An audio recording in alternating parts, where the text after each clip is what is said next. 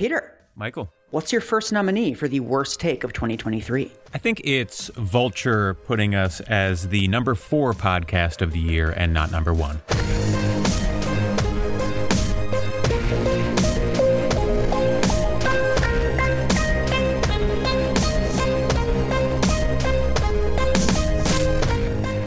So, a few weeks ago, we put out a call on the Patreon for the worst takes of 2023, and we received a number of excellent nominations. Yeah. There was one that just said, if books could kill defending Hillary Clinton. I which know. No, which that, was that was that was funny. That was funny. I liked it a lot. You know what? There's there was also one person who said something along the lines of like, "This is just going to be a rundown of Mike's Twitter beefs." LOL. Which, like, first of all, how dare you? And secondly, that's correct. My only real criticism, and it's not anyone's fault, is that the recency bias is severe. Yeah, yeah, yeah, yeah. All of them were from like the last three weeks. and I, I, I like knew that that was an issue, but myself, I had no memory of anything that happened more than a month ago. Yeah, it's in- so it's insane, I know. I don't know how we get out of this cycle, but we're just inundated with too much news, and know. I feel like as a society, we need to pick.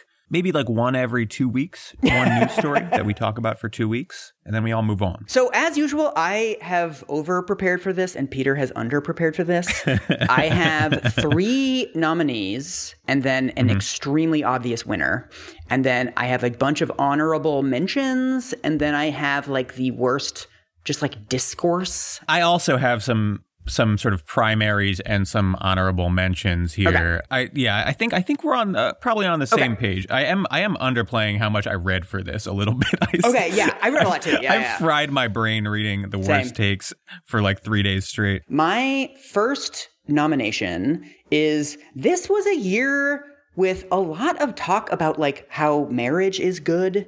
I feel like this has kind of already Yeah. been memory hold, but there were all kinds of like studies and like books that came out this year that were like, well, this, the the data is in and like marriage is really good for kids. And mm-hmm. one of my most worst takes is an Atlantic article by Melissa Kearney, who wrote this book called The Two Parent Privilege How Americans Stopped Getting Married and Started Falling Behind. And I am going to send you the opening paragraphs. Earlier this year, I was at a conference on fighting poverty, and a member of the audience asked a question that made the experts visibly uncomfortable. What about family structure? He asked. Single parent families are more likely to be poor than two parent ones. Does family structure play a role in poverty? The scholar to whom the question was directed looked annoyed and struggled to formulate an answer. The panelists shifted in their seats. The moderator stepped in, quickly pointing out that poverty makes it harder for people to form stable marriages. She promptly called on someone else. I sighed. As an economist who studies inequality in families, I have often found myself in the same position as the questioner. I have suggested in similar settings that we need to consider how marriage and household structure affect children's life outcomes, only to be met with annoyance and evasion. You can't even talk about how two parents are good for kids anymore. I, I'm not. I don't. I'm not like 100 percent sure that I believe this happened. I know. Ooh, oh, visibly uncomfortable, and like the the the, the moderators like stammering, like, oh, oh, the parents of kids. I don't know. They've revealed that, that conservatism is correct. Uh. this is like a this is a thing that I think conservatives actually believe that like that liberals secretly know that conservatism is right. and so if you like ask them a prodding question, they will just literally shake and and be and cry. The thing is, I found this discourse extremely obnoxious all year, both because like it, it just comes up like on kind of three year cycles. It just like, well, we're doing it again. Like when I was looking up takes on this, there was like a wave of takes in like 2016 as well. Mm-hmm. And like we've, as we talked about in our success sequence episode, this thing of like, oh, you need to be married.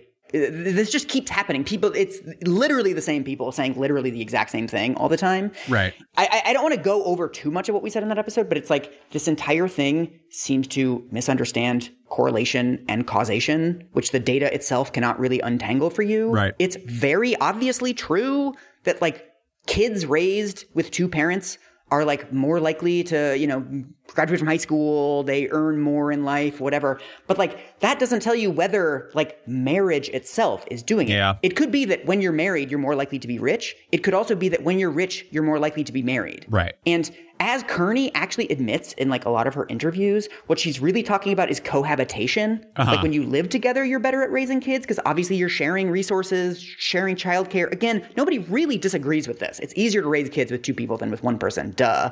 Right. But like how many people are living together and raising kids is much more difficult to measure. Mm-hmm. So it's like the data is kind of garbage to begin with, and it doesn't really tell us anything. she's t- talking about evasion.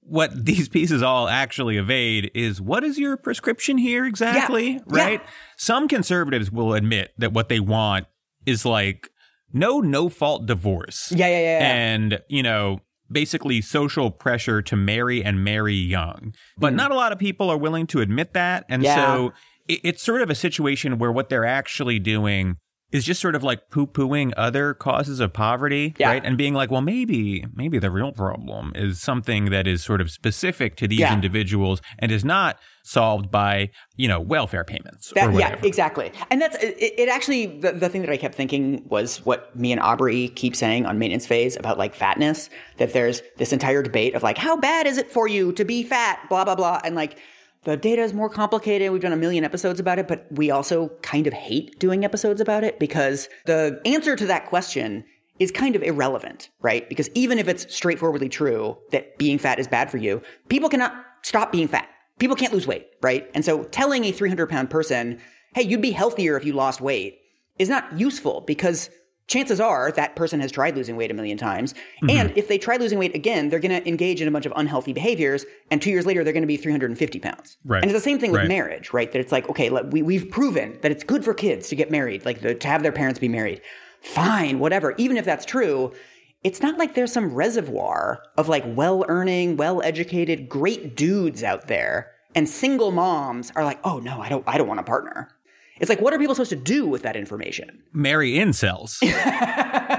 You'll eventually get there if you ask enough conservatives yeah, what yeah. the solution. Or like the weird sex robot thing that they sometimes come back to.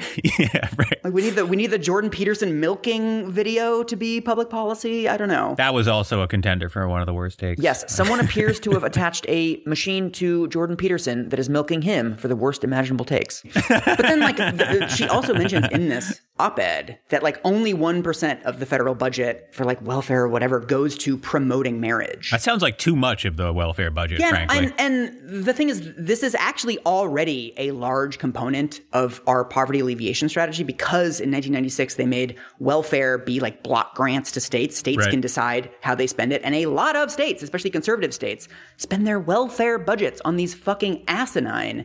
Promoting marriage, like this is why marriage is good classes, which are one of the least effective poverty alleviation strategies. wow. What's what's a less effective poverty alleviation strategy?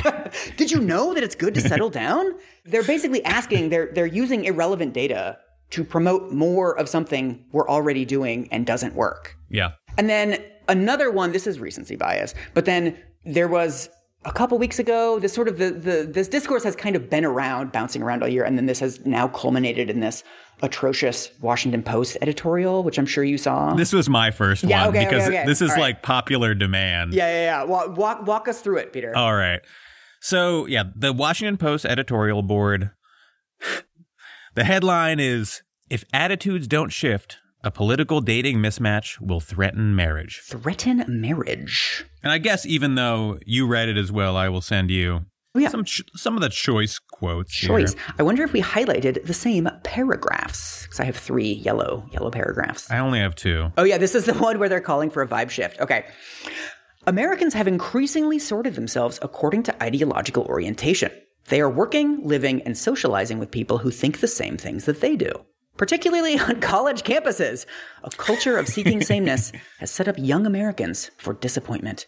They expect people to share their own convictions and commitments. A cultural shift might be necessary, one that views politics as part of people's identities, but far from the most important part Americans' ability to live together, quite literally, might depend on it.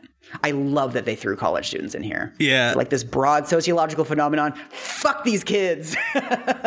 they can't resist. Like, there's no like data or anything that like they mention that links us directly to college campuses. Yeah. In reality, there is some some data about younger people drawing like harder lines about what uh, political identities they're willing to Mm-hmm. date. But in my mind, the subtext here is like no one wants to date Republicans anymore. yeah, totally. Yeah, which is basically women because men are much more likely to be conservatives. Yeah. Right. And I feel like this is unsettling in two ways. First, in the micro, it's essentially like, look, ladies, you should be open to dating people who believe that you should not have reproductive autonomy. yeah. Spend your life with someone who just doesn't respect you at all. Uh, Yeah. That is, and you know, that's like the sort of solution being offered here implicitly.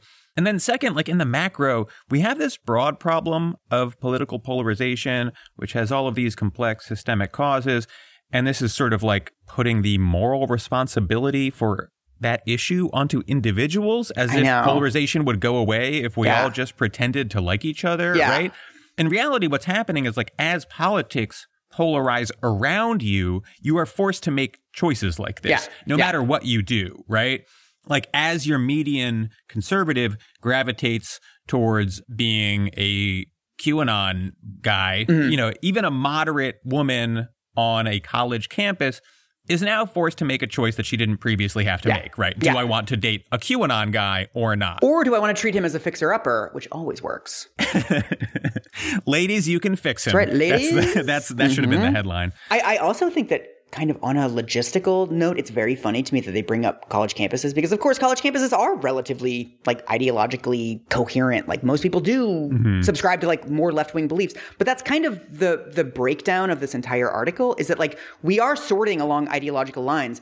But a lot of that is kind of geographical and institutional. Right. If you're a conservative and you live in a conservative state, you can date conservatives because they're all around you. And if you're a liberal and you live in a liberal city, you can date other liberals because that's who's around you. Yeah. It's like uh, the, the, they're they're linking this to this kind of this thing that like threatens marriage. Like, is this the end of marriage as we know it? And like, as we discussed in our rules episode, people have been fretting about this since the literal 1700s. We're not going to stop like coupling up and like having babies anytime soon. Yeah. And the fact that people have different ideological beliefs has nothing to do with falling marriage rates. Marriage rates are falling because people are waiting longer to get married, basically. Right. And like the divorce rates are also falling because like people might actually be in happier marriages than they used to be in previous generations. This is not the the sort of underlying crisis is not really a crisis. Right. They also, I don't know if you noticed this, but they're they're talking about like the uh, the ideology gap and like uh, women are more likely to be liberal and men are more likely to be conservative, and they say the ideology gap is particularly pronounced among Gen Z white people, and they talk about like white conservatives, whatever.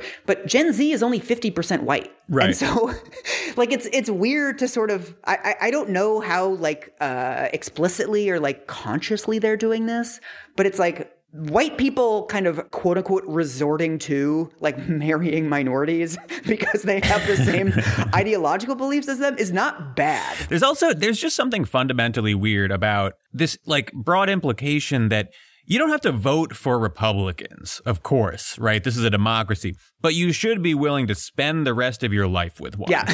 that's a that's a sacrifice that we all need to think hard Yeah. about for Yeah. some reason. in the same paragraph that you sent me, they they also say they're talking about these like ideological divides, and they say, unfortunately, Americans have not equipped themselves to discuss, debate, and reason across these divides.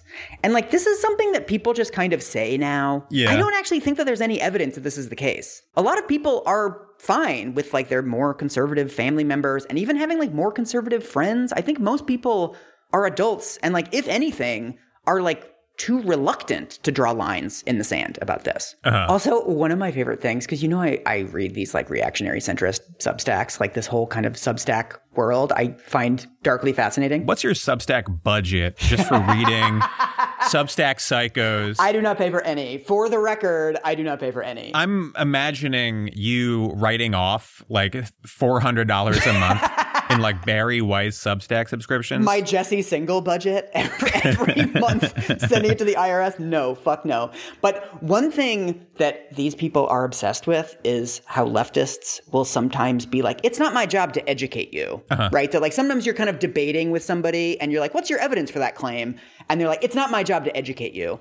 But like, they often use this as evidence for like nobody wants to debate anymore. But I think the the key distinction is that people don't want to debate on social media with some fucking just asking questions asshole. Right. I, I think that it's totally legitimate to have like different standards for behavior online and in person. Like in person, I do actually have friends that are like relatively conservative and I'm perfectly happy to like walk people through data on like, oh, actually like the trans rights stuff, like it, it's not really the case that kids are getting surgeries without assessment. Like let's, let's talk about it. I'm actually totally happy to do that. Online, I'm not though. Online, the fucking slightest hint of transphobia, you are fucking blocked. Right. That's not like, ooh, ideologically, like Mike can't handle debate or whatever. It's like, that's, that's not the experience that I want to have online. Right. When you're talking politics on social media, you're sort of constantly debating. And so everyone hits their wall, right? And it's like, Yeah. I don't want to fucking talk to this with Yeah, some fuck off. with some person who's probably not acting in good faith Yeah. and who it wouldn't matter if I change their mind anyway, right? Dude, I was, did I, I think I already told you this when we weren't recording, but I was in an Uber the other day talking about the weather. And then he's like, oh, my, my daughter like runs when it's sunny or something. He mentioned daughter or something, something. And I was like, oh, how old's your daughter? He's like, oh, she's 35 now. Her mom's a narcissistic bitch. I was like, ah, zero to 60. and then he started like uh, ranting about like queer people and stuff. And it was just like, okay, I guess we're just like doing this. but I was nice. Good for you. Not being immediately clocked as gay. I don't even know how that's possible, but I was so proud. That was all I could think. Oh my God, you think I'm straight? Oh. It's like flipping my hair around. I'm like the straightest. but anyway, I, I didn't like have a meltdown. Right, right. Sorry, I'm dying at this guy. I'm dying at this guy who's like, see, see his little little twink Mike, Mike Hobbs in his back seat, and it's like, I'm gonna first I'm gonna tell this guy how about about how my ex is a bitch, and then I'm gonna rant about gays. Only a straight person would refer to a 41 year old, five foot six man as a twink. Very adorable of you, Peter. Thank you. I thought that twink was entirely about being short and skinny. Uh, speaking of which, this is my next. This is my next nominee, which I don't think. I don't think you would have clocked this. okay, So this is we're reaching back through time. This is from June. There is a New York Times op-ed by a person named Richard Morgan who I've never heard of before, and the op-ed is called "As a Gay Man, I'll Never Be Normal." Mm-hmm. And th- th- there's been this kind of wave this year of basically straight media plucking gay men out of obscurity to be like, wow, gay rights has really gone too far. right. The the entire piece is pushing back against like over representation. So he actually like says this at one point, and he he starts out by saying, you know, there's all this discourse about how like the percentage of LGBT people is like growing, and it's now seven percent of the population identifies as LGBT. And he's like, well, you know, it sounds like it's so big, like it sounds like we're kind of everywhere, but actually, if you look into the numbers, more than half are bisexuals. And if you take the bisexuals out, it's only 3%. I'm always controlling for bisexuals. Yeah, why would you everywhere I go. remove the bisexuals though? They're in the fucking acronym. And like the danger that he's warning against, he has this absurd fucking thing about how like the ACLU has tweeted out like trans people belong everywhere, which is like a nice little phrase. And then he fact checks it. He's like, actually, trans people are only 1% of the population. They'll never be everywhere. I don't think that's what they mean. Yeah. That's not what they mean when they say trans people belong everywhere. They don't mean 100% of the population. Phys- uh, f- physically, uh, trans people cannot be everywhere at once. Uh, Keep that voice, Peter. That's good. Save it. I, I can I can only do um, like a super nerd from like The Simpsons, basically, or the Brooklyn tough guy. That's it. It's just like, shut the fuck up. I love that he's not counting. You know how sometimes weirdly racist people will be like, "Did you know that Obama's actually half white?" you know, ah. these guys are half straight. Keep in mind, like that's that's how they view bisexuality as just being half straight. He says the make believe of overrepresentation is a kind of reverse closet, where hmm. instead of pushing queer Americans to pretend to be heterosexual, we ask the broader culture to costume as more queer than it is. I feel I, I haven't talked about this on the podcast, but I feel like it's us straights in the closet now. The whole piece, I was just like, just say you hate yourself. This is taking right? forever. It's exhausting. And like, th- this is the same year where we had David Sedaris being like, they want to call me queer. and that's bad. I'm gay. And like, David, no one fucking cares what you call It's just- yourself. right, just a fucking word. And just, you know, fucking Andrew Sullivan has been banging this drum forever. He's like, the, he's like gatekeeping queerness. Mm-hmm. He's like, oh, these aren't like real queers, but it's like this is actually the future that liberals want, right? I think it's fucking great that more people are identifying as bisexual and like exploring that. And like, it's so demeaning to say that like that doesn't count. Right. When like a lot of people, like I know people who are in sort of quote unquote heterosexual relationships, like opposite sex marriages, and they're monogamous. There, there's this weird move to be like, oh well, they're not really bisexual. right. But right. why? Why would you take that away from somebody? That's that's actually fine for them to identify that way, even if for the rest of their lives they're monogamous with an opposite sex partner. Doesn't mean they're not bisexual anymore. I'm I'm married to my wife, but it doesn't mean that I'm no longer in like quote unquote interested in women. Like I'm not. Yeah, I'm, exactly. I'm still straight. There, just because I've committed to one person doesn't mean doesn't like invalidate my sexuality in some way. And like the reason this feels like dog whistle transphobia to me is because there's this panic about like, what if kids are identifying as trans? And then it turns out they're not trans. And like, that's not a bad hmm. outcome. That's actually fine. If more people are open to like maybe thinking they're bisexual and then they explore that. And then a couple years later, they're like, oh, it turns out I'm heterosexual.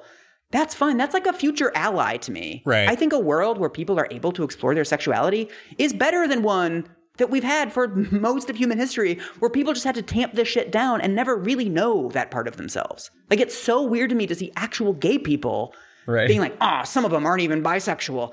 Who fucking cares, man? The greatest argument for LGBT rights has always just been who gives a shit. Yeah. This is not your problem. Just move on. Go like have sex with straight presenting gay dudes or whatever you're doing. Yeah, you have a blast. Do the Andrew Sullivan where you try to try your best to present straight and then have an extremely dark online life. You know?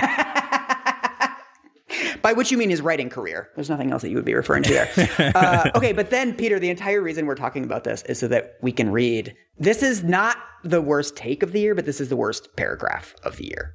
So I'm going to send this to you. Do it in a gay voice, Peter. Do it. no problem. Do it. I know you have one in your back pocket. I don't even know what you mean. I still don't fit in. And not just in the straight world. I don't watch Exhausting. Exhausting. I don't watch RuPaul's Drag Race. I've never been to Fire Island. my, skincare routine is soap. I mm. wear Old Navy and a raggedy bucket hat. Queer folks ask me if I'm a top, a bottom, or verse, and I give the most unpopular answer. Why wouldn't I want to love my partner every way I can? so, verse. Yeah, thank you. The whole internet erupted when this fucking thing came out. Like, verse, that's verse. That's verse, buddy. I'm sorry, but this is so fucking stupid. First of all, use moisturizer.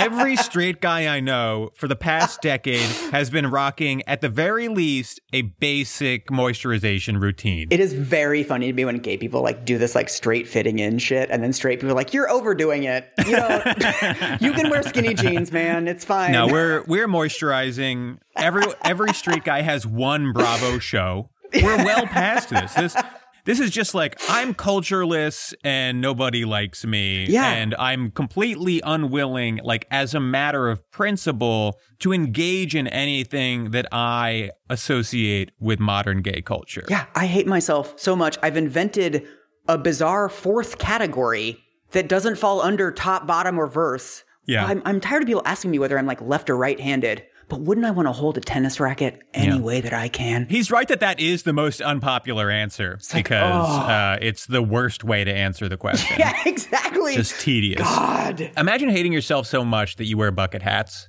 and I was just like a an adult gay man.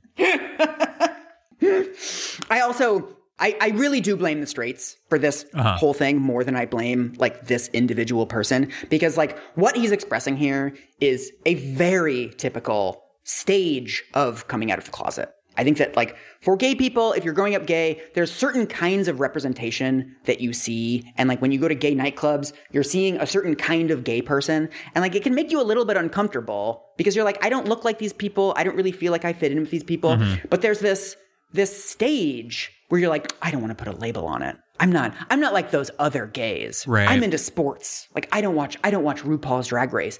And honestly, like eventually you outgrow that. It's it's it's like white people having a libertarian phase. Right. You you you eventually realize that like no one cares. There's no pressure to watch RuPaul's Drag Race. I don't watch RuPaul's Drag Race. No one fucking cares. It's not that interesting. Right. What he thinks he's doing is challenging straight people's bigotry. Right. He's doing this like, look, not all of us Yeah. are these like effeminate prancing queens, right? That's what he thinks he's doing.